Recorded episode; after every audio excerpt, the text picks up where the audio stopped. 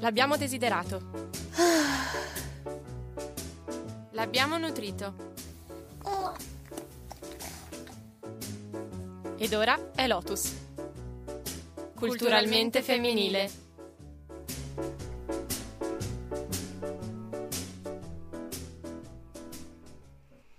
Eccoci, benvenuti su www.radiostatale.it. Siamo a Lotus, io sono Chiara Mastromauro e purtroppo oggi con me non c'è Marta perché lavora e non è riuscita a spostare il turno, però sono accompagnata da una bellissima ragazza che si chiama Francesca Motta, è una voce stupenda di Radio Statale che quest'anno non sta facendo un programma ma l'anno scorso ci ha deliziato insieme anche a Bianca che purtroppo è a Bristol e quindi sì, mi ha abbandonata in qualche modo. Intanto troppi complimenti, grazie tutti assieme, ora svengo tipo dall'emozione.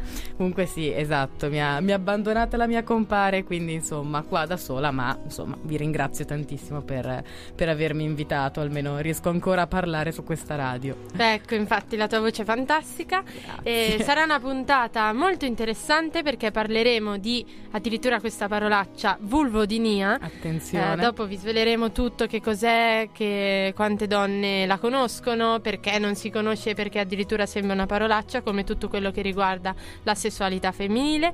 Quindi, nonostante abbiamo fatto ritardo, ehm, dovete assolutamente ascoltarci perché sarà tutto tutto molto interessante. Alla regia c'è sempre Andrea perché Marianna invece è volata verso l'Olanda e sta facendo la sua tesi. Quindi... Ciao ragazze o ragazzi, magari c'è qualche maschio in ascolto. Speriamo. Speriamo Speriamo, io Dai, li ascoltavo sempre. Grande Andre. per ovvi motivi, però. Comunque, partiamo subito con la prima canzone che ovviamente parla di una sessualità un po' strana, che è una sessualità tra eh, due ragazzi che soffrono di una patologia psichiatrica di Samuele Bersani e Enex Sanax. Enex Sanax non si conoscevano prima di un comune attacco di panico e subito filarono all'unisono. Lei la figlia di un'americana trapiantata a Roma e lui un figlio di puttana, ormai disoccupata. E Nexanax si tranquillizzavano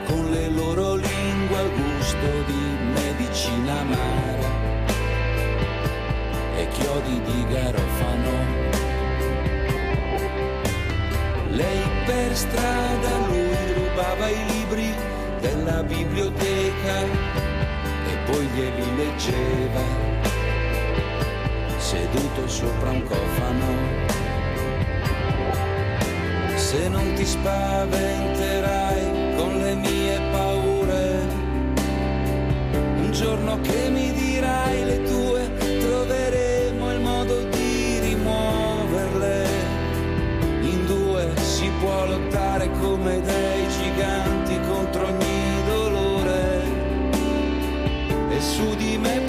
puoi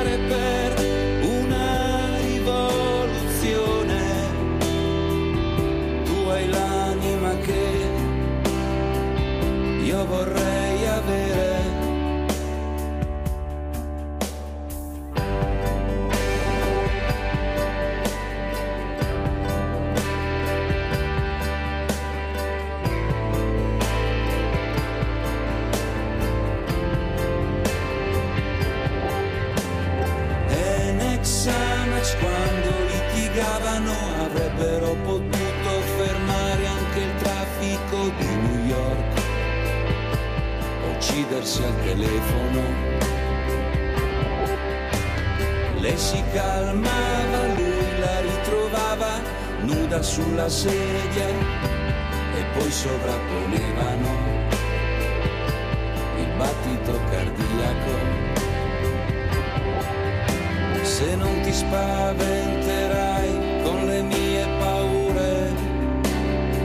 Un giorno che mi dirai le tue,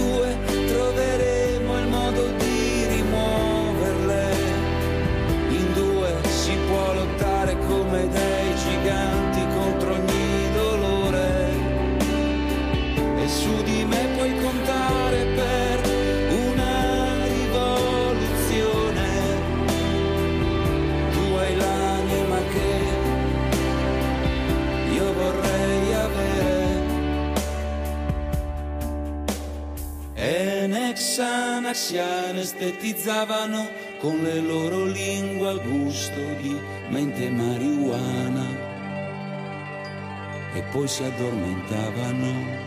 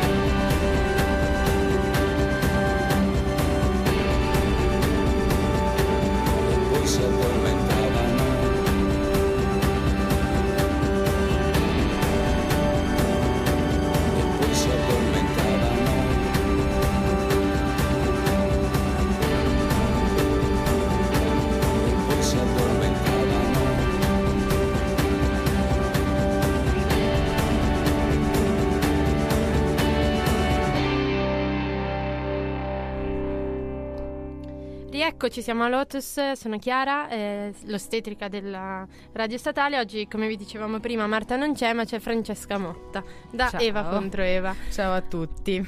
Allora, oggi l'argomento di oggi molto interessante è la vulvodinia, che è ehm, una parola che sentita così sembra un po' una, una parolaccia e tra l'altro è inutile negare che è proprio un tabù questa parola. Poi infatti quando intervisteremo Francesca che ci racconterà anche la sua esperienza su questo argomento, andremo veramente a capire quanto la sessualità femminile sia di fatto un argomento da tenere nascosto e di cui addirittura vergognarsi talvolta.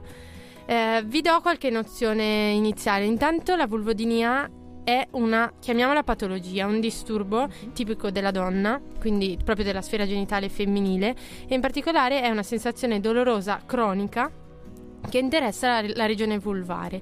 Eh, il fastidio può essere descritto in diversi modi a seconda appunto della donna che ne soffre. Può essere un bruciore, un dolore da irritazione, una sensazione di gonfiore o arrossamento e può essere costante o intermittente e può essere anche localizzato oppure diffuso. Infatti ci sono alcune donne che soffrono di questo dolore eh, o provocato, quindi vuol dire ad esempio al rapporto sessuale, eh, oppure anche semplicemente alla stimolazione, al tocco eh, e altre donne invece che ne soffrono anche mh, in una posizione normale come quella seduta, come eh, di cui parleremo anche dopo, andando in bici eh, e che di sicuro peggiora la qualità della vita perché possiamo immaginare un dolore costante fisso nella zona genitale quanto può essere ehm, una situazione possa creare una situazione di disagio insomma. È interessante sapere che è un disturbo molto comune e che probabilmente rispetto a tutti gli studi di cui adesso vi parleremo è un fenomeno sottostimato e questo possiamo benissimo immaginare perché perché la donna che soffre ad esempio durante il rapporto sessuale di dolore al rapporto alla penetrazione difficilmente lo reputa un problema, difficilmente ehm, crede che non sia normale. Ad esempio quando si fa educazione sessuale nelle scuole tantissime ragazzine credono che sia normale avere dolore durante il rapporto. È più normale la concezione di avere dolore piuttosto che di provare piacere. Questo è assolutamente. Sì, sì, sì, sì, confermo, cioè un'idea diffusa comunque quella che debba essere doloroso dal punto di vista femminile, ecco. Esatto. Infatti, gli ultimi studi, ce n'è uno del 2017, stimano che almeno il 12% delle donne che accedono agli ambulatori ginecologici soffrano di questo disturbo, ma ripeto, è un dato sottostimato perché appunto le donne si vergognano anche solo di parlarne con il proprio ginecologo, con la propria ostetrica, con, che- da cui vanno a fare i controlli annuali, mensili o chissà che. Quindi è un argomento di cui è necessario parlare perché le donne prendano la consapevolezza del fatto che non è normale avere dolore durante i rapporti, non è normale avere dolore al tocco della zona genitale, ok? Proprio perché è una zona che non dovrebbe provare il dolore, di cui assolutamente dobbiamo imparare a prenderci cura. Ehm, pensate che solo nel 93 l'International Society of Vulvar Disease, che appunto è l'istituto che si occupa di tutte le patologie vulvari, la riconosce come un disturbo, come una patologia per cui c'è un trattamento. Quindi solo nel 93. Pensate le donne di prima, se adesso è normale avere dolore durante i rapporti, figuriamoci prima della, che la società scientifica l'abbia riconosciuta come una patologia. Quindi da lì, anche grazie a tutti i movimenti comunque femminili che eh, ancora oggi vediamo, diciamo che stiamo dando sempre più importanza dal punto di vista scientifico a questa patologia. Detto questo, a livello sociale è comunque ancora un, un tabù.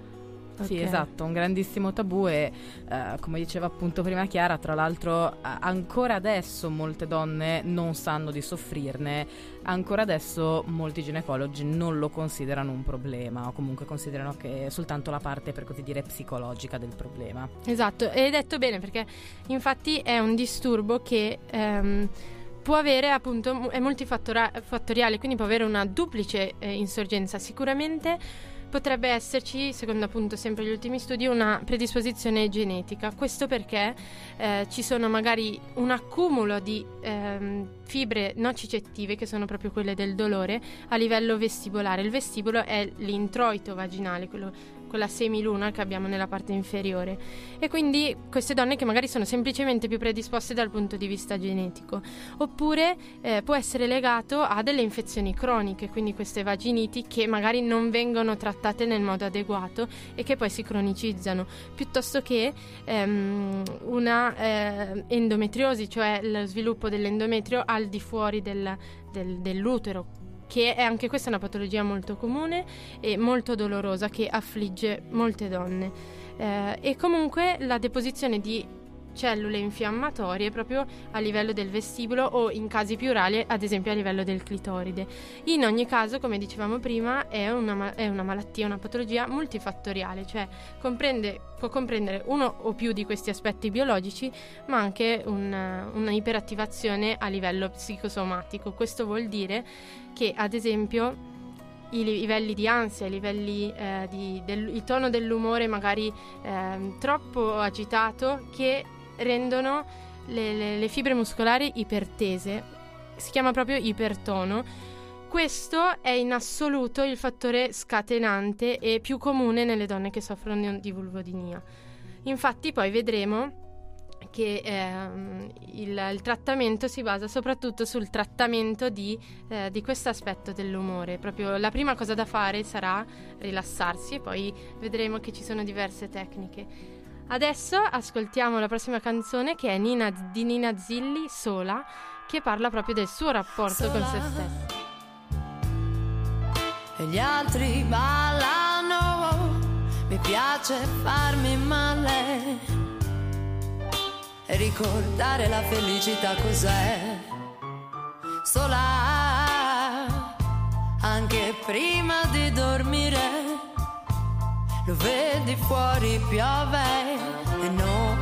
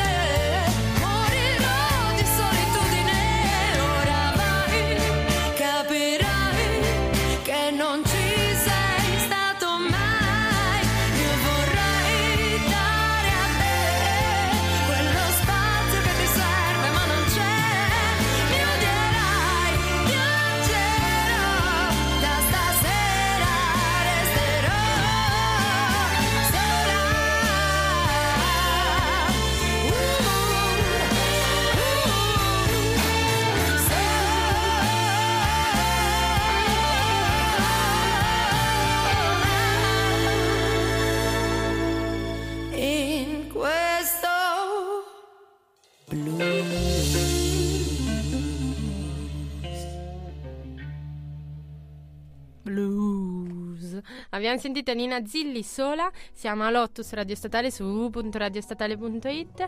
Oggi parliamo di vulvodinia e eh, insieme a me non c'è Marta oggi che saluto dal profondo del mio cuore, mi manca tantissimo in questo studio, ma c'è Francesca Motta direttamente da Eva contro Eva e da Submarine, che lei è una Da- anche da progetti al di fuori, beh, grande insomma, per modo di D, dai, diciamo così. Grazie, grazie ancora per avermi invitata oggi, è veramente un onore. Le- voi eravate venute da noi per la puntata sulle mestruazioni, quindi spero di riuscire in qualche modo a ridarvi qualcosa perché era stato un gran bel momento, quindi Bellissimo, grazie infatti ancora. ogni volta che si parla di temi tabù noi collaboriamo con Eva Sì, contro sì, Eva. sì, cioè, esatto, siamo qua, si- siamo qua per rompervi le balle apposta. Esatto.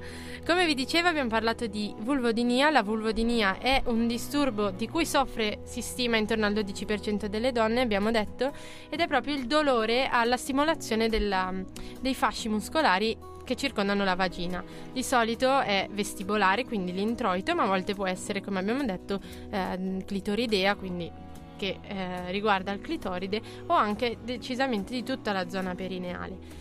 Ehm, quindi abbiamo detto l'epidemiologia, abbiamo parlato scientificamente di quando si inizia a parlare proprio di quando la comunità scientifica inizia a interessarsi di questo disturbo, ma adesso è importante chiacchierare rispetto a come si può prevenire la vulvodinia. Allora, abbiamo visto che è multifattoriale, quindi ci sono delle predisposizioni biologiche, ehm, che non sto a ripetervi in questo momento, e delle predisposizioni soprattutto psicologiche, psicosom- infatti è una patologia che viene chiamata psicosomatica. In particolare abbiamo visto che è dovuto agli stati d'ansia. Una donna può somatizzare proprio a livello perineale contraendo le cellule muscolari, le fibre muscolari che ci sono eh, a livello proprio perineale. Il perineo e anche il detto pavimento pelvico, l'abbiamo anche ripetuto in, in altre puntate, è un fascio muscolare che serve a sorreggere tutti i muscoli della pelvi, i- gli organi della pelvi, quindi l'intestino, l'utero, le ovaie, le tube, quindi è fondamentale per la nostra vita. eh, per la- proprio anche per la qualità di vita, dicevamo che la vulvodinia incide decisamente sulla qualità di vita. Poi andremo anche eh, più nello specifico direttamente con la Francesca. A livello di prevenzione è fondamentale iniziare anche con le bambine. Le bambine, la prevenzione principale, noi lo continuiamo a ripetere, è la conoscenza del proprio corpo, quindi entrare in confidenza con la propria zona genitale è fondamentale per prevenire qualsiasi disturbo, dalla vulvodinia alle infezioni. Eh, proprio la conoscenza, l'approfondimento di come funzioniamo è la base di tutta la prevenzione. In seguito possiamo dire che è utile utilizzare ad esempio indumenti di cotone, specialmente bianco, proprio perché le- la fibra di cotone è una fibra naturale che lascia traspirare e che quindi evita ad esempio tutte quelle che sono le infezioni che abbiamo visto possono cronicizzare e causare la vulvodinia, quindi le mutande di cotone. Eh, per questo sarebbe meglio evitare il più possibile i salvaslip, quindi Va bene utilizzarli durante il ciclo se non si vuole utilizzare la coppetta mestruale di cui noi ogni volta facciamo pubblicità, perché hanno una- comunque una base di plastica che non lasciano traspirare e quindi agiscono nello stesso modo in cui agiscono gli indumenti, ad esempio in microfibra. E poi, ad esempio, anche fare attenzione a tutti i detergenti. I detergenti non devono essere aggressivi, devono avere un pH che deve essere quello vaginale, quindi un pH intorno ai 4-5. eh, quindi decisamente un pH acido, non neutro, perché il neutro invece va a, a combattere quelli che sono i nostri batteri, ad esempio il bacillo, ehm, i bacilli che ci sono all'interno della nostra vagina. Eh, quindi per questo è importante evitare tutte quelle che sono le lavande interne e- o le irrigazioni vaginali. E poi la cura personale, il proprio igiene, ad esempio la ceretta, fare molta attenzione a fare la ceretta a livello genitale, proprio perché strappando il pelo si lascia libero il poro che può eh, essere infettato da un agente esterno e questo causa tutto quello che abbiamo detto prima. E poi la cosa più importante è prendere coscienza del proprio perineo, dell'esistenza di questo fascio muscolare, utile ad esempio a scaricarsi, utile a trattenere e a fare la pipì, utile più che mai al rapporto sessuale, alla piacere del rapporto sessuale. Quindi noi ci prendiamo cura del nostro perineo ad esempio attraverso gli esercizi di Kegel. Gli esercizi di Kegel li facciamo adesso, anche tu Andrea, preparati perché anche tu forse non lo sai ma hai- hai un perineo. Sì, va bene, ok. Ok, quindi un bel respiro. Espiriamo, buttiamo fuori la- l'aria e dovete come pensare di avvicinare il pube al coccige. Questi sono gli esercizi di Kegel. In questo modo voi contraete il, il perineo e poi lo rilasciate. Questi vanno fatti più volte al giorno e in questo modo si rende tonico. Ovviamente le donne che ad esempio soffrono di vulvodinia nella maggior parte dei casi hanno un ipertono e perciò invece di imparare a contrarlo devono imparare a rilassarlo. Ma dopo ne parleremo anche con Francesca del percorso che ha fatto. È importante parlare anche di come si diagnostica la vulvodinia. Abbiamo visto che tantissime donne ne soffrono e che purtroppo ehm, il dolore al rapporto, il dolore al tocco è quasi visto più normale del piacere sessuale. Quindi la prima cosa da pensare è proprio fare mente locale rispetto al proprio rapporto con, la- mh, con, eh, il nostro perineo, il rapporto che abbiamo con il nostro partner e il nostro perineo e pensare come la viviamo.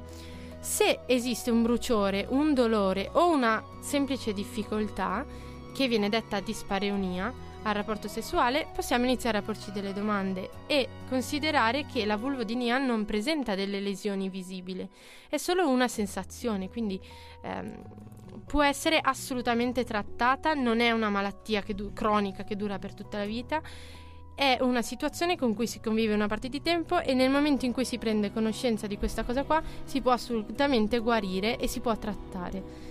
E poi viene detta vulvodinia nel momento in cui la durata è di almeno tre mesi, quindi si diagnostica attraverso questi tre aspetti: assenza di lesioni, dispareunia, quindi abbiamo detto bruciore, dolore, difficoltà ai rapporti o al tocco, e la durata del disturbo di almeno tre mesi.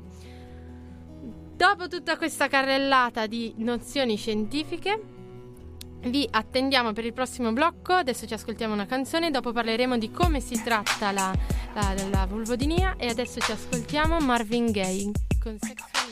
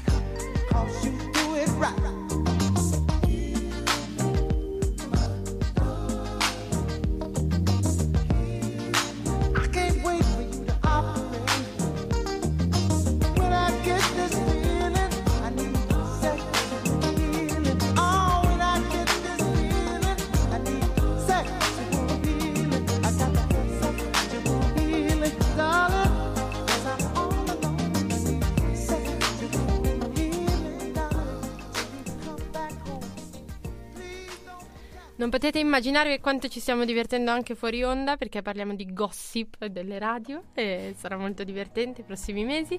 Ehm, parliamo di Fulvodinia Radio Statale a Lotus, io sono Chiara, con me ci sono sempre Andrea e Francesca Motta che è ospite da Eva contro Eva. Ciao a tutti ancora. Abbiamo parlato di vulvodinia, che appunto è questo disturbo che affligge molte donne e di cui ancora se ne parla troppo poco per quanto ci riguarda e che quindi non potevamo non parlarne a Lotus. Abbiamo parlato del fatto che è un disturbo multifattoriale e che quindi ha una base sia biologica che psicologica. E quindi arriviamo a parlare di come si tratta questa patologia. Allora, innanzitutto si deve diagnosticare, perciò la donna, le donne di cui ne soffrono, la prima cosa che devono fare è più normale provare piacere durante un rapporto sessuale rispetto al dolore. Quindi una volta che si prende consapevolezza anche a livello sociale di questa grande scoperta, ehm, si arriva invece a trattarla questa patologia. Allora, non esiste ancora oggi un trattamento considerato elettivo, quindi ehm, quello che di sicuro funziona sempre, che è l'unica indicazione per farlo. Ehm, però di solito si, ci, ci, si basa sulla terapia multi, multimodale, che eh, vuol dire che non esiste una sola terapia, ma se ne fanno più insieme. E guardate un po', la prima è proprio la presa di coscienza del proprio perineo. Eh, infatti si parte proprio da questo, quindi come abbiamo fatto prima gli esercizi di Kegel, la prima cosa che bisogna fare con la donna che soffre di vulvodinia è farle rendere conto che esiste quella zona ed è di proprio quella zona che bisogna prendersi cura. Perciò eh, le prime sedute sono proprio questo, rendersi conto che esiste uno spazio tra la vagina e l'ano che si chiama perineo ed è quello che bisogna rilassare, perché proprio questo è il secondo passo del trattamento, proprio il rilassamento di quei gruppi muscolari che sono coinvolti nella contrazione, che spesso è proprio un ipertono e che è proprio l'ipertono che causa il dolore. Proviamo a immaginare se c'è un introito di qualsiasi natura che è molto contratto, è molto più difficile fare entrare qualcosa ed è molto più difficile che questa cosa entri facilmente. Nel momento in cui l'introito e quello che lo circonda viene rilassato, la cosa risulta molto più semplice, ma possiamo immaginarcelo anche con un oggetto senza dover pensare per forza al rapporto sessuale. Um, quindi la, co- la seconda cosa è proprio il rilassamento di questi muscoli coinvolti. Tutto questo per far sì che la donna possa riappropriarsi di questa zona, di rendersi conto che è la sua zona e lei deve comandare su questa, cosa su questa, su questa zona e, um, e soprattutto che deve prendersene cura. Abbiamo visto tutti i metodi di prevenzione e ovviamente una donna che soffre di vulvodinia deve cercare di mantenere sempre um, uno stile di vita sano per quanto riguarda quella zona, quindi sempre pensare che deve rimanere rilassata, che se ci sono dei momenti di ansia deve comunque pensare di poter rilassare almeno i muscoli del perineo. Provate, proviamo a pensare, abbiamo un esame, quante volte ci capita di contrarre i muscoli e arrivare ad avere il torcicollo? Non è che il muscolo del perineo è tanto diverso, è sempre mus- un muscolo striato e che quindi segue quello che vogliamo noi, dobbiamo semplicemente imparare a riconoscere i suoi bisogni. Um, dopo che appunto si riesce a prendere coscienza di questo punto importante e che si riescono a rilassare questi gruppi muscolari, sicuramente si potrà riuscire a recuperare la funzione muscolare, che quindi non è solo contrazione ma anche rilassamento. E ovviamente um, una terapia efficace fa sì che la, la situazione della donna che è guarita possa essere mantenuta per il resto del tempo. Dopo tutto questo percorso si può arrivare a quelle che si chiamano TENS, che sono proprio delle elettrostimolazioni a livello vaginale. In particolare esiste questa sonda di diversi calibri ehm, che ha all'interno delle fettuccine metalliche e che dà delle elettrostimolazioni, ma sono veramente leggere e spesso eh, tutto questo è accompagnato anche da una terapia che può essere una blanda, eh, blandamente farmacologica, quindi sono dei mio rilassanti, sia locali che potrebbero essere anche assunti a livello sistemico. Um, queste terapie hanno degli ottimi effetti e man mano che le donne appunto ne stanno usufruendo se ne accorgono anche dopo pochissimo tempo, anche solo attraverso la presa di coscienza del proprio perineo e del rilassamento delle fibre cellulari e muscolari sicuramente otterranno dei risultati ottimi.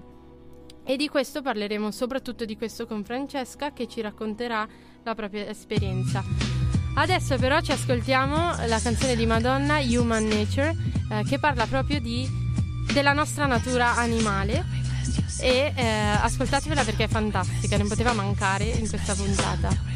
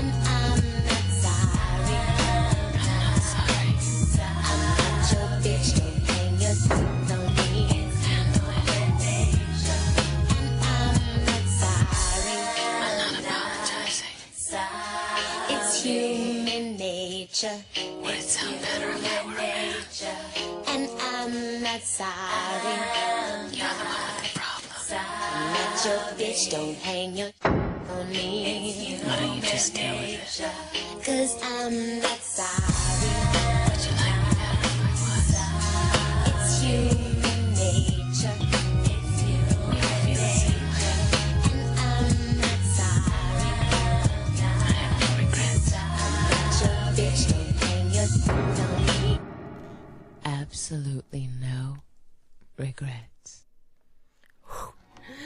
Siamo su Radio Statale, ehm, siamo a Lotus, avete sentito Madonna con Human Nature. E oggi abbiamo parlato di vulvodinia, abbiamo parlato di epidemiologia, abbiamo parlato di quante donne ne soffrono, di quanto sia un tabù e questo non smetteremo mai di ripeterlo per questa puntata. Abbiamo parlato di come si diagnostica e di come si tratta. La cosa più importante di come si tratta, prima non ve l'ho detta ma ve lo dico adesso, è in assoluto la confidenza col proprio corpo e soprattutto con la persona con cui si decide di trattare questa patologia. Di solito for- sono le ostetriche, proprio per questo ne parliamo, proprio per questo abbiamo chiesto di collaborare con Francesca, con cui avevamo collaborato Eva contro Eva l'anno scorso. Potete ascoltare il podcast sulle mestruazioni e tutti i loro podcast perché sono fantastici. Grazie, grazie anche da parte di Bianca Che- che, ci sta ascoltando, mi sa. Adesso poi le chiedo bene, ma mi sa di sì. Quindi Wow. ringrazio da parte di entrambe. Esatto. E soprattutto, ehm, appunto, la conoscenza con la persona con cui viene trattata, perché essendo una parte intima il perineo, è importante che la persona con cui si sceglie di avviare il trattamento sia a conoscenza di tutto quello che ha causato questa vulvodinia, che abbiamo visto essere proprio un disturbo psicologico. Ma adesso basta parlare io, parlerà Francesca e inizio a intervistarti un po'. Intanto, se ti vuoi presentare. Ok, no, allora intanto salve a tutti, io appunto sono Francesca, faccio parte di questa radio ormai da due anni e come diceva Chiara avevo il programma l'anno scorso insieme alla mia amica Bianca che saluto e risaluto, eh, Eva contro Eva, era un programma sulla situazione femminile, sulle donne e tenteremo in qualche modo di, di ritornare, non sappiamo ancora su quale piattaforma, non sappiamo ancora come, una minaccia forse, però insomma potreste risentirci. E, no, e sono qui perché appunto parlando con, con Chiara in un fuori onda una volta appunto, le avevo appunto detto che avevo sofferto di, di vulvodinia e che anche a me sarebbe piaciuto parlarne perché nel mio percorso ho scoperto che ne- io ne- non ne sapevo ovviamente nulla, ma come me altri milioni di ragazze non ne sapevano niente ed è una situazione abbastanza disagevole, ecco mettiamola così. Infatti è molto interessante perché come abbiamo visto tantissime donne reputano normale il dolore durante i rapporti. Infatti quello che ti volevo chiedere è proprio di se vuoi raccontare la tua esperienza Certo. e di come ti sei avvicinata alla consapevolezza di questo problema. Certo, ma allora eh, ti dirò, a me è andata decisamente bene. Nel senso che, eh, dunque, beh, come dire, dopo due anni di attivismo femminista in tutte le parti mi sono detta, vabbè, senti, ascolta, parliamone, parliamone con chiunque, non abbiamo più, più problemi, non facciamo le false femministe. E quindi in realtà io mi sono rivolta subito alla mia ginecologa, quindi alla ginecologa a cui ero in cura. Appena ho iniziato a sentire dei fastidi, ho- ne, ne ho parlato immediatamente, eh, non sapendo che cosa fossero effettivamente. Quindi io sono anche un'ipocondriaca di natura, per cui appena mh, sento male da qualsiasi parte del corpo penso subito in questo ordine di star morendo, di avere un tumore terminale, di non poterne uscire viva, di morire sul colpo. E quindi insomma diciamo che mi sono fiondata il giorno dopo a dire senta è successa una cosa orrenda, morirò. E, e in realtà mi è andata bene perché la mia ginecologa... Perché eh, avevi solo la vulvodinia. perché avevo solo. Sì, esatto, cioè non avevo un tumore né alla pelle, né all'ovaie, né all'utero, né a tutte le altre parti del corpo, incredibile. Quindi questa l'avevamo scampata.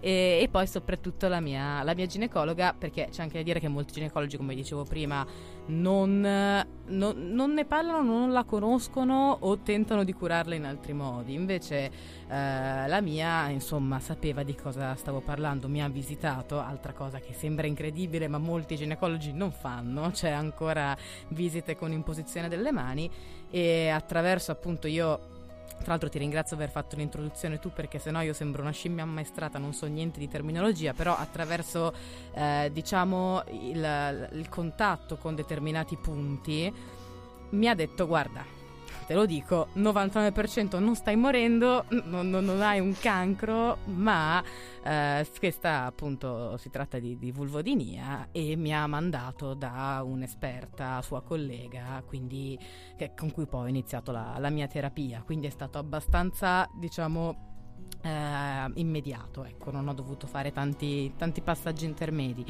Eh, c'è da dire che appunto quando mi hai detto questa, questa cosa io non ne sapevo assolutamente niente perché avevo amiche che avevano sofferto di vestibolite, vaginismo e chi più ne ha più ne metta, cosa che risottolinea quanto in realtà poi sia una zona delicata e quante donne poi in realtà eh, siano soggette a disturbi di tipo comunque appunto vulvare o eh, vaginale.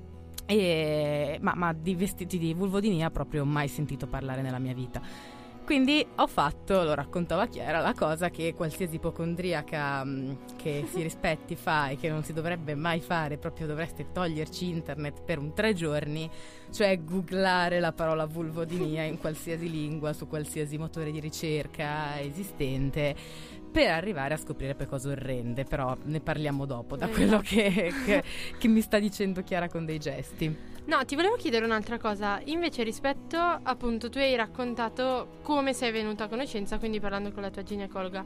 Ma ci puoi raccontare, mh, ad esempio, il percorso che hai fatto per arrivare proprio a gestire questo, questo disagio? Che... Guarda, allora, intanto eh, percorso nel senso di cura. sì, sì, quindi, proprio ok. terapeutico. Allora, intanto appunto quando poi sono andata a parlare con eh, la- la persona specializzata proprio in, in vulvodinia, mi ha eh, dato appunto, mi ha prescritto eh, la cura di cui parlavi prima, quindi da un lato ehm, esercizi di Kegel assieme a questa ostetrica che lavorava con lei, che tra l'altro devo proprio ringraziare perché è una persona che a livello umano mi è stata molto vicino e mi ha messo a mio agio su una serie di situazioni e insomma questo penso che valga molto, nel senso, mh, come dire, l'aspetto umano e di relazione in una patologia come questa, comunque in tutte le patologie a livello eh, vulvare, insomma, ginecologico, penso che sia fondamentale, almeno Fondamentale. per la mia esperienza. Quindi esercizi di Kegel da un lato, eh, dall'altro appunto terapia farmacologica che è quella che ripeto, da brava ipocondriaca mi ha spaventato di più perché si trattava, come dicevi tu, di prendere dei miorilassanti eh, e eh, inoltre dei, dei granuli per ehm, il pavimento pelvico, sempre, insomma, per, il rinforzo- per- per rinforzare il pavimento pelvico.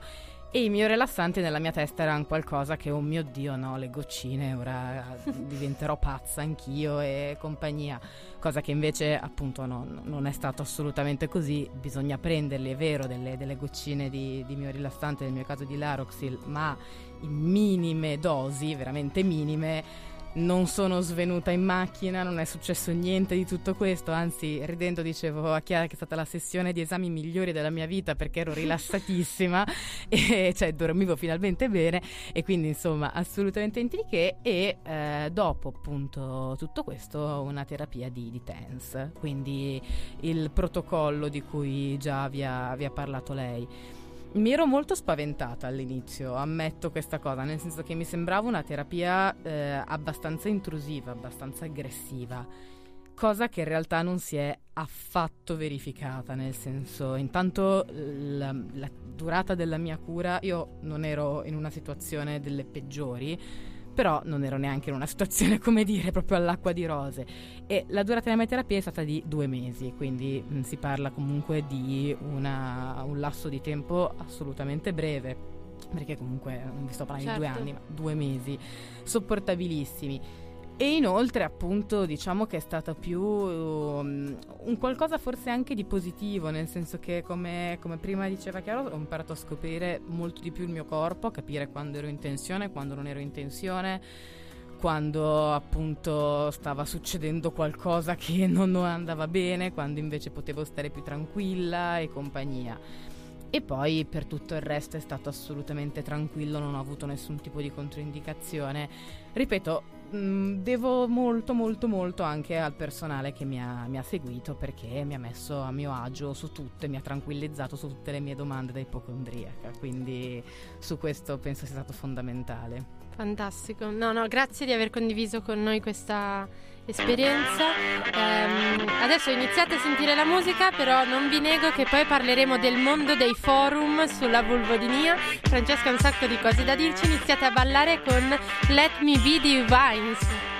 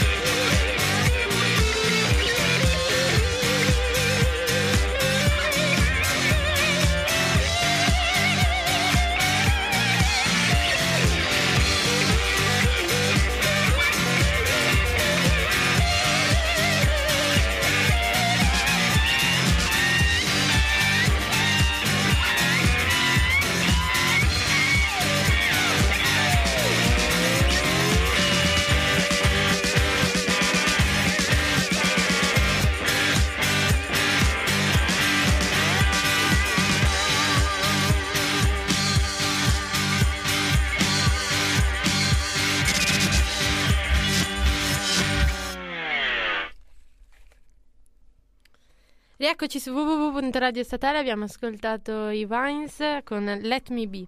Ehm, una canzone bellissima secondo me, non so se a voi è piaciuta. Molto, molto. Sì, ridiamo perché è partita Esatto. in quarta e c'è stato un attimo di... Non ho potuto fermarla, mi spiace, ci ho Ah, provato. Ragazzi, stiamo ascoltando. Vabbè, però insomma, là tutto bene, tutto bene. Dai, il bello della diretta. Stiamo parlando di vulvodinia e come sentite abbiamo un nuovissimo tappetino bellissimo, tra l'altro grande Andre, l'ha selezionato lui in persona.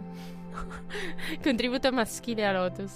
Allora, stiamo parlando di vulvodinia con Francesca che mm, ci ha appena raccontato la sua esperienza, come è venuta a conoscenza di questo disturbo che ha avuto e come eh, miracolosamente ne è uscita perché È incredibile. Incredibile. Sì, sì, sì, sì, è una cosa, guarda, non ci si può credere. Quando se ne parla uno dice, ma quindi a vita? No, no, no, è speriamo di no, dai, oh raga, meno, meno, meno, meno, meno. Quindi, insomma, sì, esatto. perché questa è una delle concezioni comuni. Sì. Infatti, adesso tu ci racconterai della tua avventura sui forum Esatto, il momento più divertente, sì, no, perché come dicevo prima, nella mia mh, ansia, appunto, proprio oh, così, da ipocondriaca, ma, ma- messa male, mi sono messa a guardare tutto quello che c'era sul web, che è molto poco in realtà, perché sulla vulvodinia non c'è quasi niente, e quello che c'è non aprite quella porta, cioè se vi posso ve lo consiglio.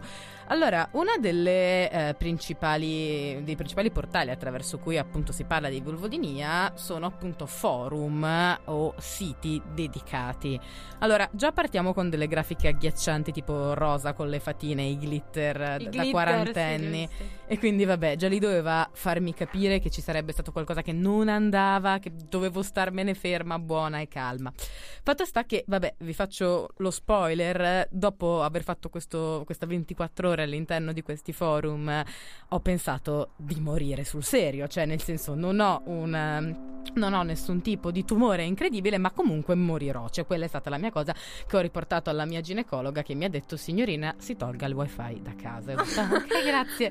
Va bene, d'accordo, ok. Quindi, appunto, diciamo che, eh, ecco, l'idea del forum di per sé ci può anche stare, perché comunque la, la logica iniziale è quella di far capire alle donne che eh, si imbattono in questa patologia che di non essere da sole, insomma, siamo tante, siamo tutte sulla stessa barca, ce la si può fare, ma al posto di insomma dare un messaggio di positività, quindi se ne esce, state tranquille, è una cosa che si può, è come un dente che vi fa male, che vi si mette a posto, eh, è un qualcosa dato dallo stress, ma non siete matte, cioè può essere dato dallo stress, poi non in tutti i casi, ma non siete pazze. Si passa, diciamo, un altro tipo di messaggio. Intanto i toni sono assolutamente melodrammatici, del tipo siamo tutte assieme a combattere questa lotta in noi stesse. Fanno magliette ho scritto non è tutto nella tua testa, che mi sembra eccessivo, ma soprattutto mi sembra qualcosa che dia un'importanza assoluta ecco, a questa componente, ma mh, soprattutto un qualcosa di- che, che rende la malattia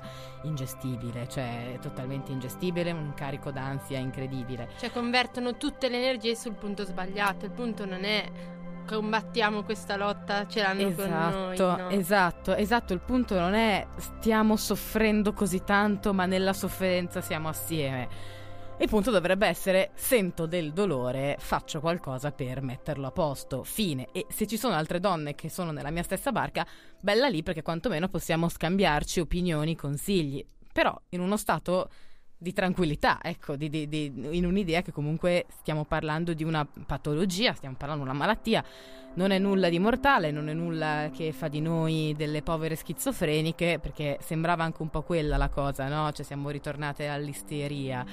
Eh, no, non è quello il punto, cioè ognuno ci arriva in modi diversi, ci arriva per percorsi diversi, alcune donne ne soffrono dopo il parto, altre ne soffrono ancora da vergini, quindi proprio stiamo parlando di una- un vastissimo, eh, cioè moltissimi casi, insomma, una grandissima rosa di casi. Quindi ecco, magari toni un pochino più pacati. E diciamo che eh, grandi, i grandi topic di questi forum sono tentativi di spiegare la malattia in un modo che non è come quello che vi ha fatto Chiara prima, ma è come potrei spiegarvela io, ma da ipocondriaca spaventata i primi giorni, cioè sto per morire, virgola a capo, più o meno. Eh, la seconda è appunto una esaltazione dei partner delle donne eh, che soffrono di vulvodinia. E anche qua, ragazze, cioè, ma siete serie? Cioè, nel senso che questi uomini eh, che addirittura non ti spronano ad avere rapporti se a te avere rapporti fa male, cioè senti proprio del dolore lancinante, sono degli dei, dei geni, delle cose pazzesche, dei santi, eh, facciamo a loro degli altarini perché non è... No, beh, Perché insomma, hanno rispettato la tua volontà di non avere. No, soprattutto perché non vogliono farti del male. È incredibile, è incredibile. Cioè, non lo trovi una cosa, oh mio Dio, Oh mio assurda. Dio, l'uomo della mia Cioè, vita. voglio dire, oggettivamente anche su questo, anche perché poi eh, la, la logica per cui, oh mio Dio, ho un problema con i rapporti, questo problema può durare poco, tanto quello che è, nessuno mi accetterà, è proprio la logica sbagliata, cioè sbagliatissima. Terza cosa, eh, si capiva che queste donne non avevano alcuna idea cioè, l'idea del sesso era solo legata alla penetrazione, cioè non c'era nessun tipo di attività sessuale alternativa. Solo penetrazione, solo quello. Volevano guarire per i propri partner e non per se stesse, che è una cosa secondo me proprio assolutamente sbagliata, perché un conto è dire che voglio guarire per me stessa, per star bene e per poi avere un'attività sessuale normale con il mio partner. E questo ci può stare però bisogna guarire per se stesse non per dar piacere a un'altra persona perché era proprio questa la logica cioè non mi sento donna perché non posso dar piacere a un'altra persona. Sempre che ricordiamo queste donne evidentemente i preliminari non hanno idea di cosa siano però insomma a parte questo è proprio una concezione sbagliata e- e da cui proprio non possiamo partire per guarire perché finché non c'è un'attenzione sul nostro corpo e su quello che noi sentiamo e la certezza che comunque da rapporto sessuale sì, rapporto sessuale no, perché poi chi soffre di volvodinia soffre anche a mettere un assorbente interno, banalmente, quindi non si parla solo di sesso. Si è oggettivamente sbagliato, cioè dobbiamo guarire per noi stesse, dobbiamo in qualche modo eh, star bene noi col nostro corpo. Eh, insomma, quindi questo per non parlare poi di una serie di dicerie popolari circa la pillola, non la pillola, perché appunto una delle altre grandi logiche che eh, la pillola anticoncezionale sia causa della vulvodinia. Cosa che adesso io non, non sono né un'ostetrica né un'ostetrica né una ginecologa, ma ho chiesto a chiunque e la risposta che mi è stata data è stata: ci sono alcune pillole che con dando un assottigliamento della mucosa possono effettivamente essere uno dei motivi per cui, però non sono sicuramente causa. Anche perché abbiamo visto che non c'è una causa unica della Esatto, vulvodinia. No, esatto, quindi, quindi- sì, potrebbe concorrere sicuramente. Certo, la pillola ad esempio può dare un po' più di secchezza vaginale, ma certo. si risolve in altri modi. Ci sono mille strumenti per la secchezza vaginale e se una donna soffre di vulvodinia, mh, comunque con quegli strumenti soffrirebbe comunque. Certo, quindi appunto diciamo sermoni antipillola mh, anticoncezionale eh, che Beppe Grillo levati, proprio siamo a livelli scie chimiche e, e insomma diciamo un ambiente sicuramente sbagliato, con toni sbagliati che per quanto mi riguarda mi aveva colpito particolarmente sia perché appunto, ripeto, davano un eccesso di importanza alla stessa patologia, nel senso la vulvodinia è qualcosa che è vero eh, no, non è un periodo piacevole di sicuro, nel senso che comunque avverti dolore al contatto, sicuramente non stai da Dio, però, ripeto, parlo, sto parlando per quanto mi riguarda, due mesi di terapia, cioè in 60 giorni ero a posto e soprattutto voglio dire, viviamola come qualcosa di normale, come dire ho un ascesso, ho un appunto mal di denti, vado dal dentista e mi faccio togliere una carie. Cioè, non come qualcosa Certo. che sia così tanto difficile da superare a livello soprattutto psicologico, perché finché non arriveremo a pensare che comunque curarsi nella zona intima, curare il- oltre che la propria igiene, ma proprio prendersi cura della propria vagina non sia diverso dal prendersi cura del proprio igiene orale, insomma, non stiamo messi bene, ecco, cioè diciamo Esatto. che non si va da nessuna parte. Quindi questo, quindi ho fatto questi 24 ore all'interno di questi forum, mi sono detta, oh mio Dio, allora c'è fine, non, non riusciremo mai. Poi il consiglio che mi è arrivato è stato proprio quello del...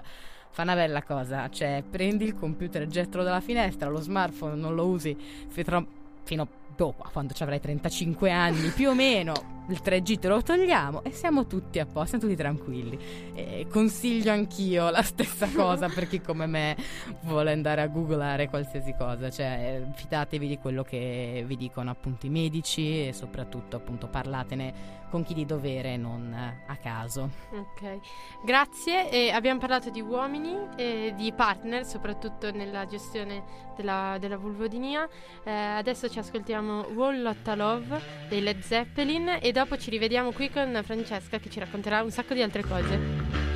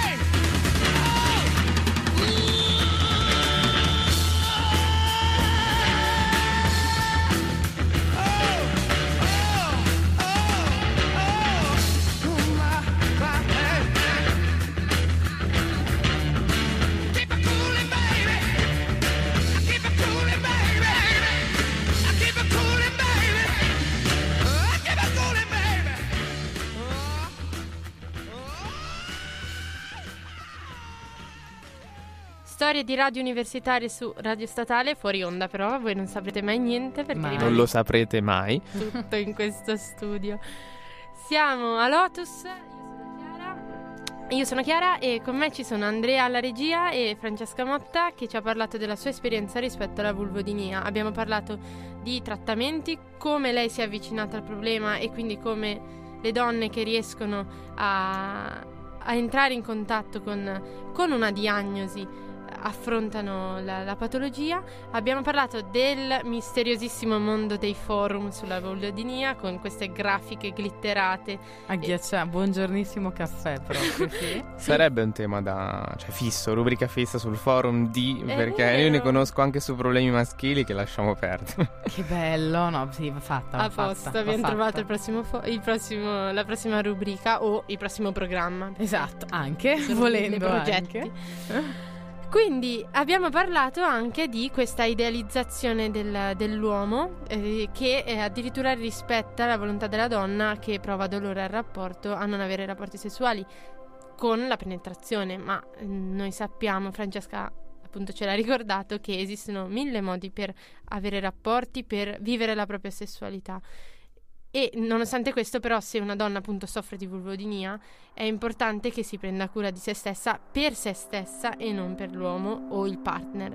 E a proposito di questo, il partner, che sia uomo o donna, ha un ruolo appunto fondamentale nella gestione della vulvodinia per una donna che ne soffre.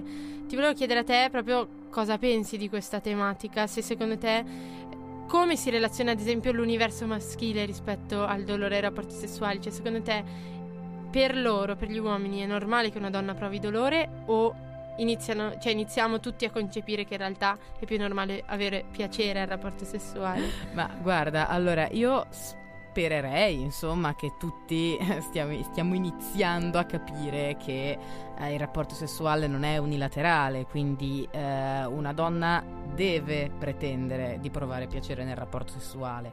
Poi no, non stiamo dicendo che deve pretendere che tutte le performance siano più mille, però insomma che ci sia un'armonia tra, tra le parti. E, mm, quindi ti direi, da questo punto di vista, sai, io in realtà credo che il problema sia ancora maggiormente femminile che maschile, nel senso che molto spesso eh, quello che vedo è che sono le stesse donne che mm, non pensano sia importante, cioè che, che non pensano che mm, per se stesse sia importante appunto provare piacere durante i rapporti o che possa essere possibile provare piacere durante i rapporti o che in qualche modo bisogna parlarne con il proprio partner e, e quindi c'è quasi colpevolizzo di più noi che loro per così dire Per una volta. però sì, sì, sì, sì, sì, no, ma sono, cioè, ahimè sono tante le cose su cui mi dico che dovremmo darci un po' una svegliata.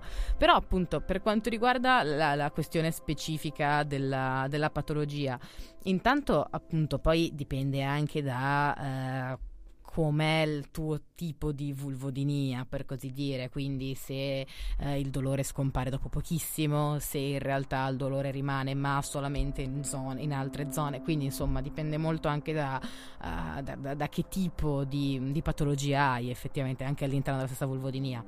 Eh, per quanto riguarda quella più diffusa, che è appunto localizzata effettivamente un dolore localizzato al- proprio all'inizio dell'apertura vaginale, per così dire, ovviamente il rapporto sessuale è problematico. Non impossibile, ma quantomeno problematico, almeno per l'inizio. C'è da dire che eh, per molte donne ho parlato anche durante la mia terapia, io ovviamente non mi faccio mai i cazzi miei, quindi ho parlato con tante altre ragazze che erano lì in sala d'attesa come me, eh, tentando un po' di capire, molte mi hanno cacciata, ma questo le capisco anche, però appunto a parte questo, e, mm, e molte in realtà mi dicevano, ma guarda, a me appena ho iniziato a prendere appunto solo le, le gocce di mio rilassante, il dolore è scomparso, quindi... Diciamo che per quanto riguarda il dolore, poi magari la contrazione muscolare dura un po' di più. Per quanto riguarda il dolore, magari è qualcosa che scompare anche prima. Ma ci ho detto, sì, io penso che il partner di chiunque, di qualunque sesso sia, come dicevi tu, sia estremamente importante. Per quanto riguarda la sfera maschile, ma ti dico, eh, ecco, come dicevo prima, che non è proprio il caso di idealizzare degli uomini che eh, ti accompagnano in questo percorso, tuttora lo sottolineo, nel senso che eh, se una donna ha al suo fianco una persona che non per forza che sei innamorata di lei alla follia, ma quantomeno che la rispetti, credo che sia abbastanza normale per l'altra persona non volere che la partner stia male o Certo. comunque che, che provi dolore. Poi diciamo che, eh, come dire, sulle patologie vulvari e sulla vagina in generale già le donne sono un po' inquietate a parlarne. Con gli uomini bisogna proprio tentare un po' un lavaggio del cervello, però eh, insomma c'è chi ne parla, c'è chi appunto ascolta quello che, che la- l'altra persona ha da dire e prende atto e chiede. Eh, nel mio percorso il mio ragazzo mi è stato assolutamente vicino eh, in, in tutte le fasi, cioè dal, dallo spronarmi a comunque mh, provare a vedere, a fare qualcosa per così dire, provare a sentire, a parlarne, eccetera, al chiedermi banalmente come andava la, la terapia.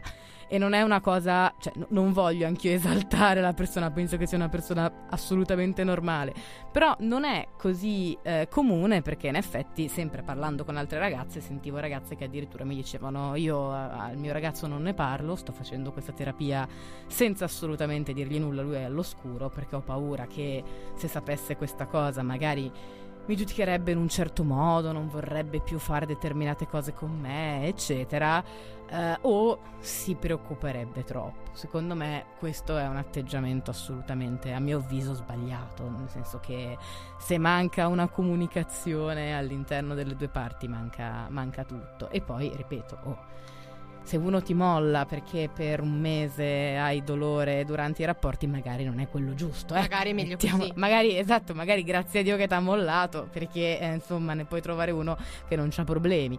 Quindi da questo punto di vista sicuramente, non sto dicendo, è sicuramente qualcosa di invalidante, come tutte le altre patologie a livello appunto vulvare, vaginale, come vestibolite per esempio, che danno sicuramente problemi con la penetrazione. Però, ripeto, anche qualcosa che si supera, si può superare assieme, se si sta con una persona normale si arriva anche a scherzarci su perché appunto magari, eh, non so, deliri durante la, la terapia, eccetera, e a superarla tranquillamente. Quindi io dal punto di vista maschile ho visto anche ragazzi accompagnare le fidanzate durante appunto magari le, le sedute di- degli esercizi di Kegel oppure di tense. Diciamo che si spera, cioè mi ha dato speranza Certo. su, su una situazione molto più accettata, nel senso non, eh, non so come dire, anche la parte maschile comunque si sta in qualche modo aprendo e eh, è molto più, più tranquilla a parlare di determinati argomenti. Ripeto, io eh, penso che chi non lo sia, chi reputi questa cosa un qualcosa di meglio perderlo che trovarlo, ecco, insomma, Certo. mettiamola così. No, mi sento di ribadire quello che dici tu, cioè in- che sia una situazione di questo tipo, quindi in cui la ragazza soffre di vulvodinia, ma in qualsiasi modo in cui si vive la propria sessualità, mi sento di ribadire da ostetrica che è fondamentale la comunicazione. Proprio anche qualsiasi cosa che non è che deve andare tutto perfetto, ma nel momento in cui va male è importante parlarne, discutere, aprirsi proprio a un dialogo su una- un argomento che dovrebbe essere normale parlarne. Esatto. la sessualità, ok, è una cosa intima e su questo credo non ci siano dubbi né a livello scientifico né a livello sociale.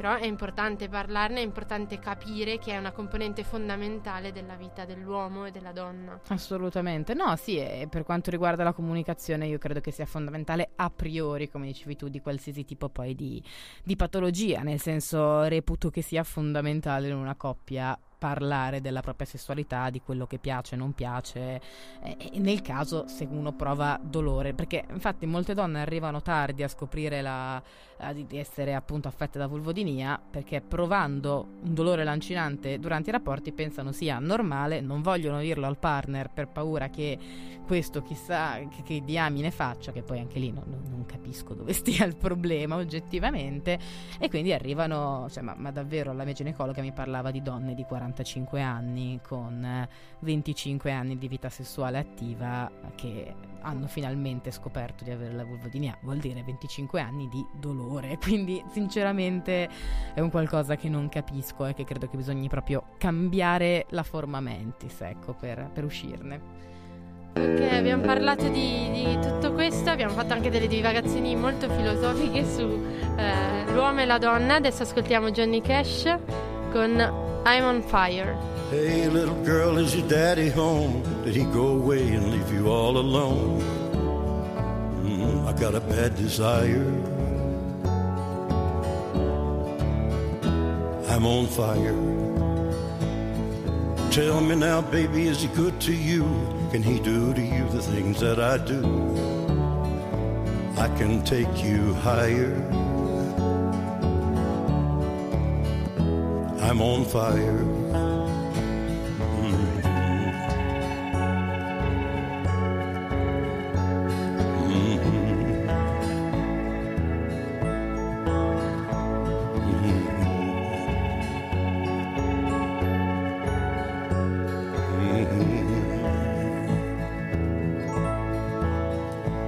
Someone took a knife edge and dug a six inch valley in the middle of my skull. At night, I wake up with the sheets soaking wet, freight train running through the middle of my head. Only you can cool my desire. Oh, I'm on fire. Oh, I'm on fire.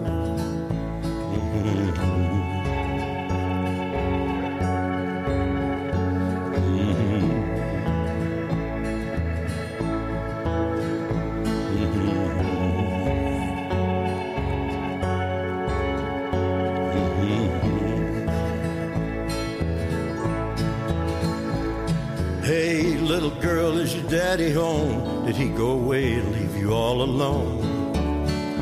I got a bad desire. Oh, I'm on fire. And tell me now, baby, is he good to you? Can he do to you the things that I do? I can take you higher. Oh, I'm on fire. Mhm. On fire.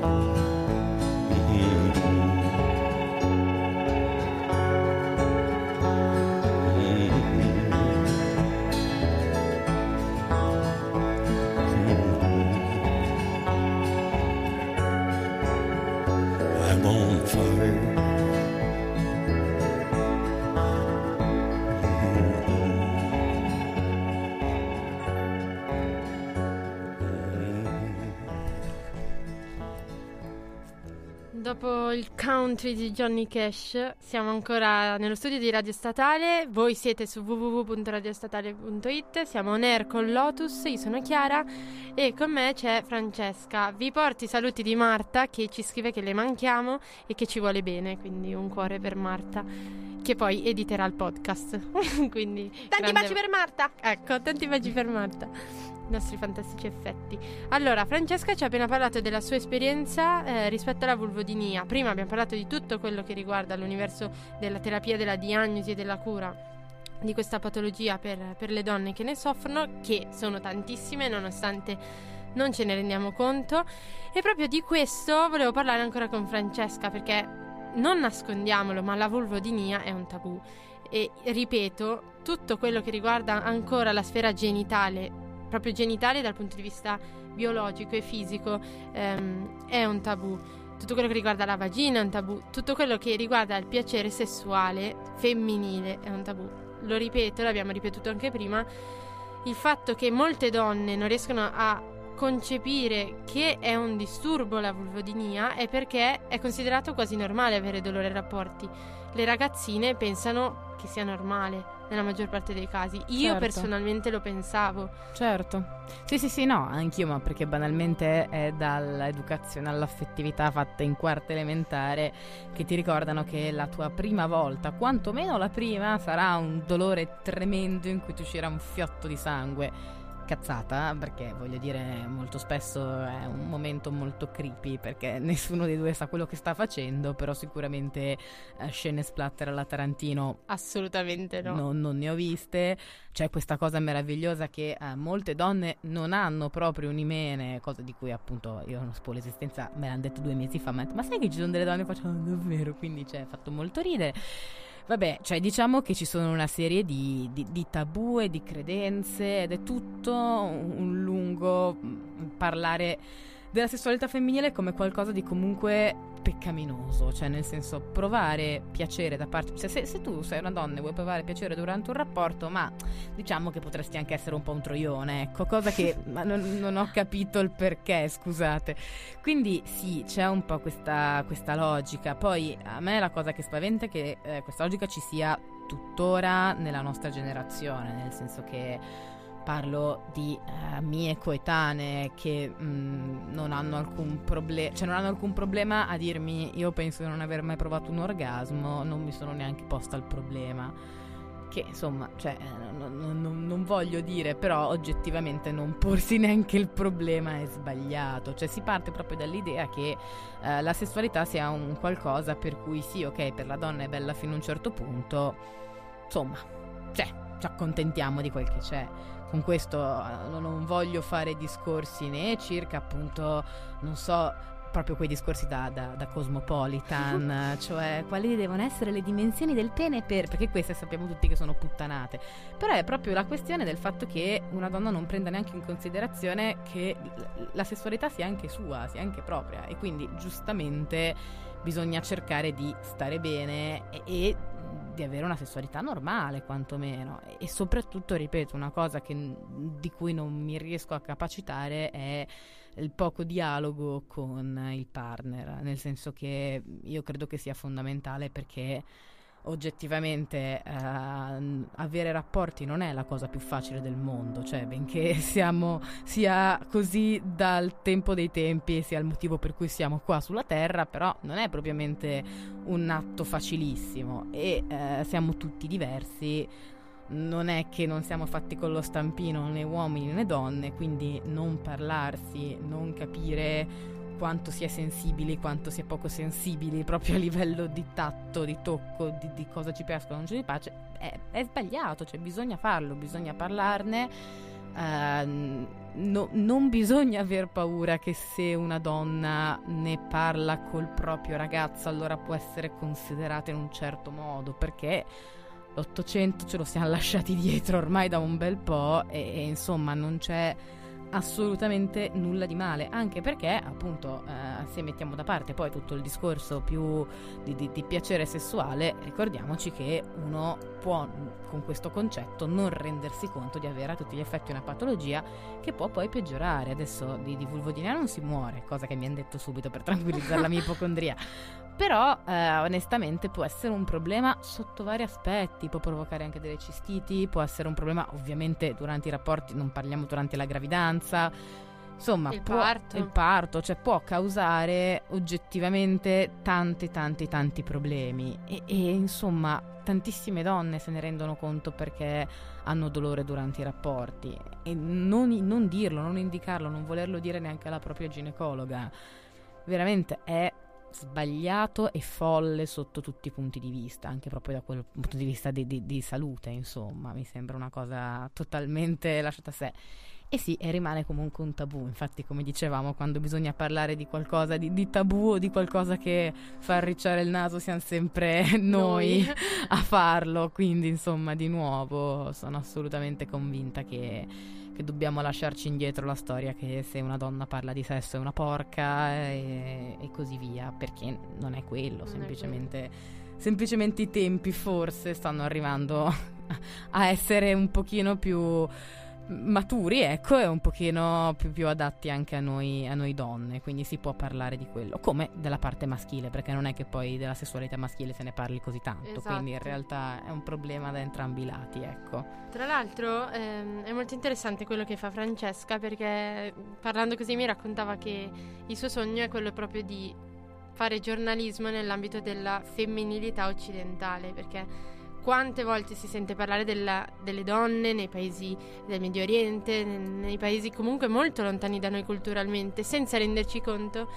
che anche dal punto di vista femminile nel nostro paese al di là degli stipendi, appunto, al di là di, di qualsiasi eh, differenza tra uomo e donna, c'è proprio questa parte della sessualità che è ancora un, misconosciuta. Sì, è un grande tabù. nel Ce, ce la nascondiamo noi, noi stessi. Sì, esatto, cioè il problema, eh, come dicevo prima, io non, non punto il dito contro le donne, però penso che tanto, tanto, tanto del problema risieda nel fatto che le stesse donne non vogliono parlare di determinate cose, si vergognino, eh, non abbiano intenzione di, perché, ripeto, se c'è un, se c'è un momento di imbarazzo del non voglio dirlo davanti a una ginecologa, per cui è come se tu realmente non volessi dire a un oculista di vederci male, cioè nel senso è proprio una cosa che sta fuori dalle grazie divine. Ecco, ah, probabilmente il problema è un pochino più diffuso di quello che crediamo. Poi eh, con questo non voglio assolutamente togliere l'importanza di quella che è la condizione femminile in altri paesi, che figuriamoci. Però dal Certo. punto di vista occidentale, poi soprattutto, vabbè, ora siamo in un periodo particolarmente ricco per chi vuol fare il mio lavoro, perché tra la situazione americana con Trump Esatto. e le lotte mh, contro l'aborto da, da parte sua e, e quindi poi tutta la manifestazione che viene dall'altra parte siamo davanti a una seconda grande ondata di, di femminismo nei paesi occidentali che vabbè insomma forse può portare anche a qualcosa di, di positivo ecco si critica il femminismo un po' fighetto di adesso per cui si deve andare in giro con la maglietta pussy power perché se no non si è fighi anch'io molto spesso dico è di facciata però, oh, se lo facciamo in un milione, magari si inizia a smuovere qualcosa. Ecco, quindi Certo. speriamo che, che questo avvenga. Con questo augurio mh, ascoltiamo la prossima canzone che è una canzone proprio sull'orgasmo, eh, quindi ascoltatela tutta molto interessante di Giorgio Gaber, Un'emozione. Io non appartengo a niente, figuriamoci all'amore. Il mio amore è solamente quello che ti do. A volte cresce il mio bisogno di inventare. Ma come faccio a tirar fuori quello che non ho? Un'emozione, non so che cosa sia, ma ho imparato che va buttata via. Dolce prudenza, ti prego, resta ancora con me. Da tanto tempo non soffro grazie a te. Un'emozione, lo so, esiste ancora, ma ho imparato che può non essere vera. Un'emozione sicura che sia dentro di noi per ritrovarsi e crescere con lei.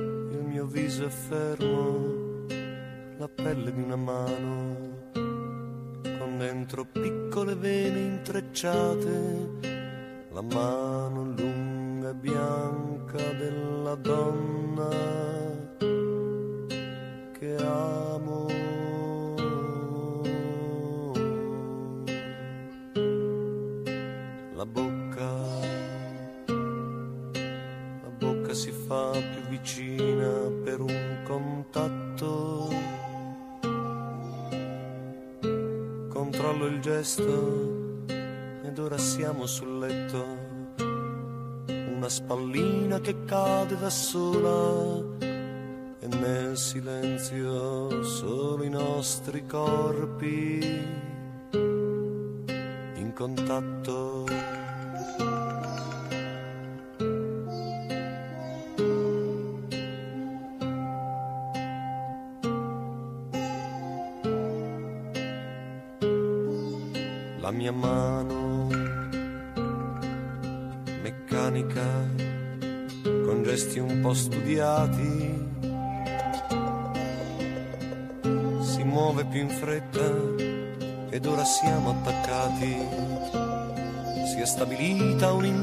perfetta.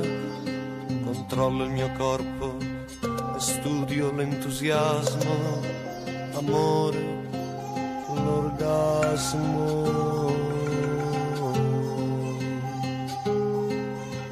l'orgasmo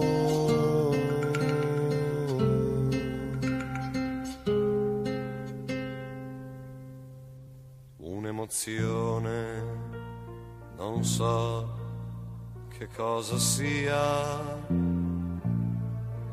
ma ho imparato che va buttata via.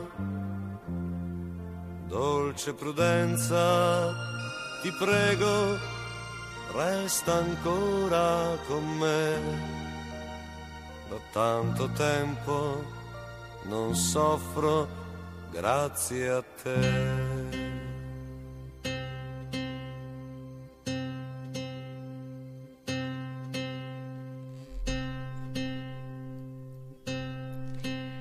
Rieccoci su Radio Statale, abbiamo ascoltato un'emozione di Giorgio Gaber, ma adesso via tutti questi musi perché c'è la nostra rubrica in segreto.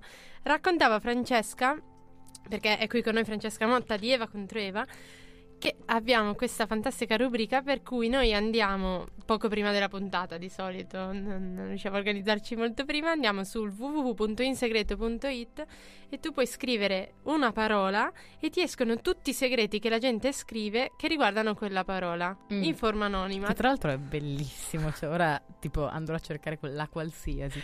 Vulvodinia non c'era Sì? neanche Ok, un è segreto. strano, perché Esatto. no, ho paura che sia una parolaccia. Quindi- Esatto. Quindi io ho cercato dolore e ho selezionato tutte le, cioè alcune delle frasi che riguardavano il dolore sessuale. Allora, la gente si identifica con sesso e anni, quindi Ok. ad esempio, donna di 17 anni. A San Valentino ho fatto sesso per la prima volta con il mio ragazzo.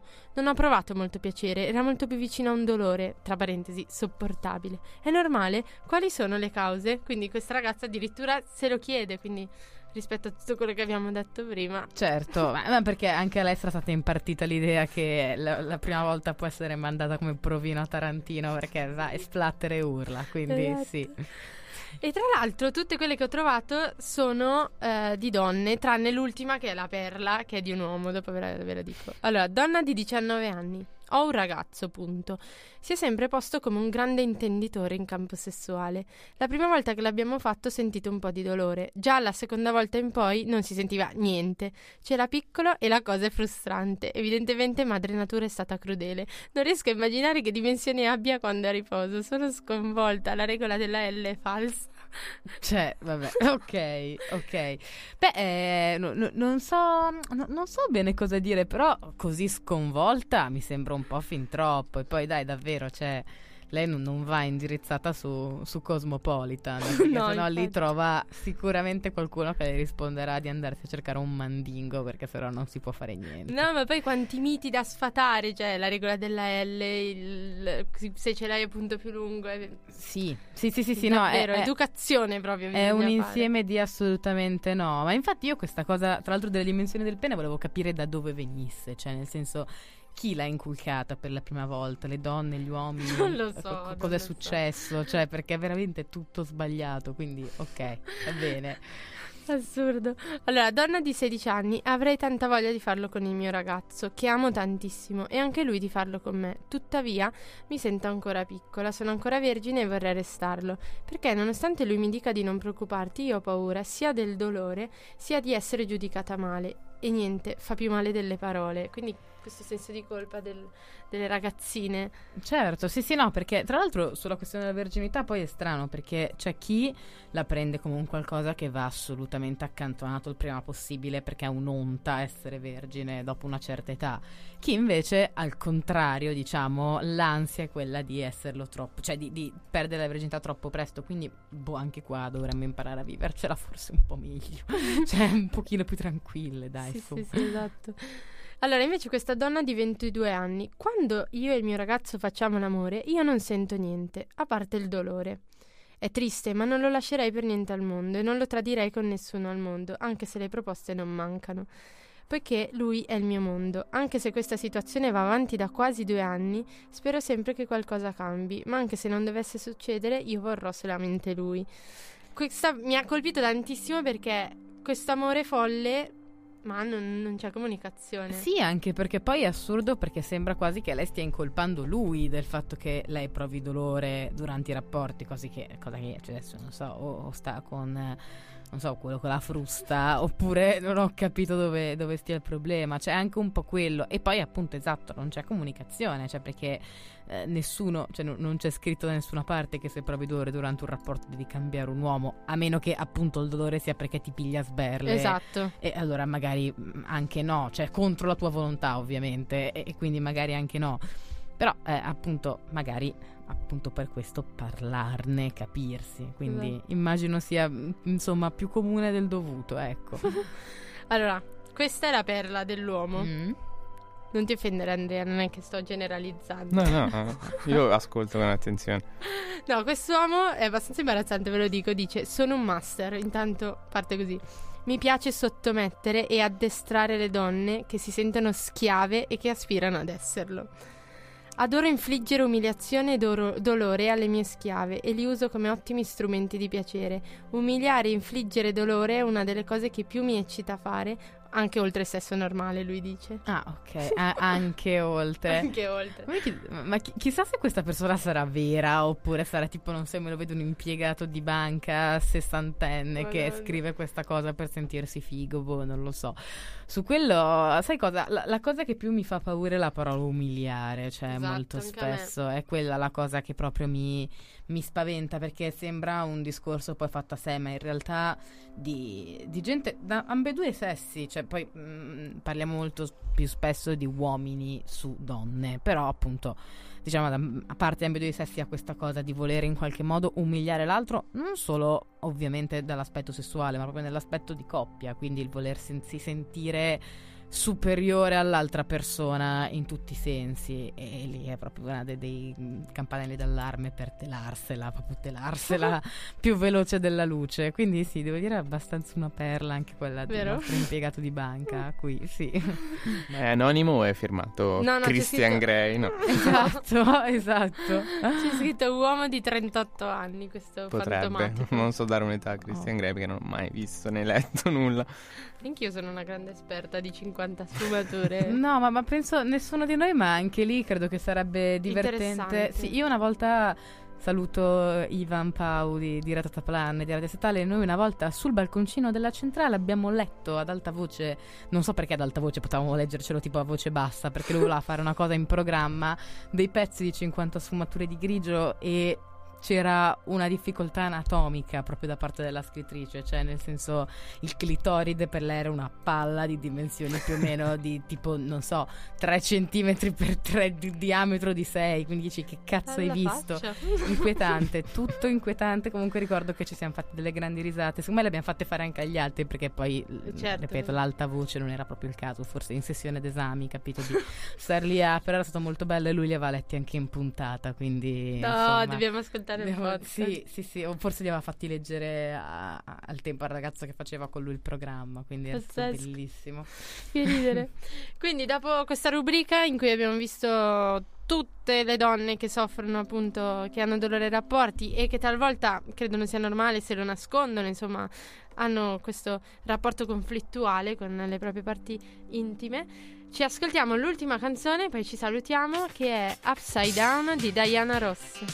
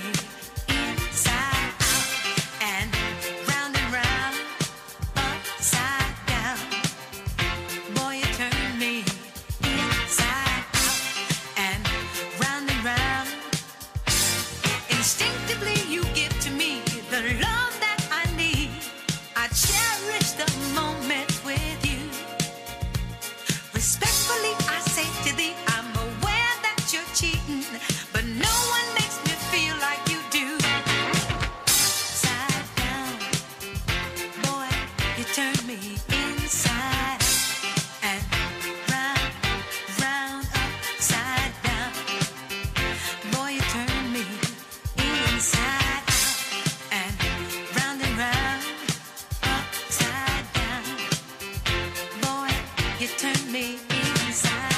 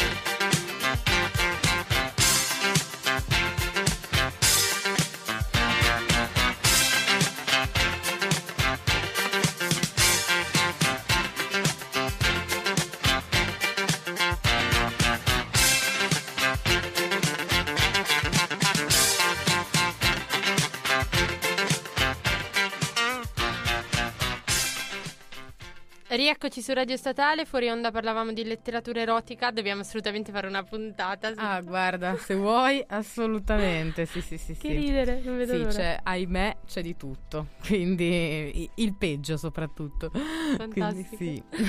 Allora, oggi abbiamo parlato di vulvodinia, insieme a noi ci ha raccontato la sua storia, la sua esperienza Francesca Motta direttamente da Eva contro Eva. Vi salutiamo tutti, vi dico solo che eh, se volete sapere mm, un sacco di cose su- proprio sulla sessualità, su eh, nuove inchieste, e- c'è una rubrica bellissima di internazionale che la tengono due giornaliste, Mae Calabi e Mae Ryan, che ogni giorno affrontano qualche tema della sessualità e intervistano un sacco di persone comuni e quindi approfondiscono proprio la tematica sociale e eh, la concezione sociale che ha la sessualità. Sì, esatto. Esce mi pare ogni settimana un video sulla pagina Facebook di Internazionale, quindi sì, consiglio, Davvero sono bello. molto brave loro.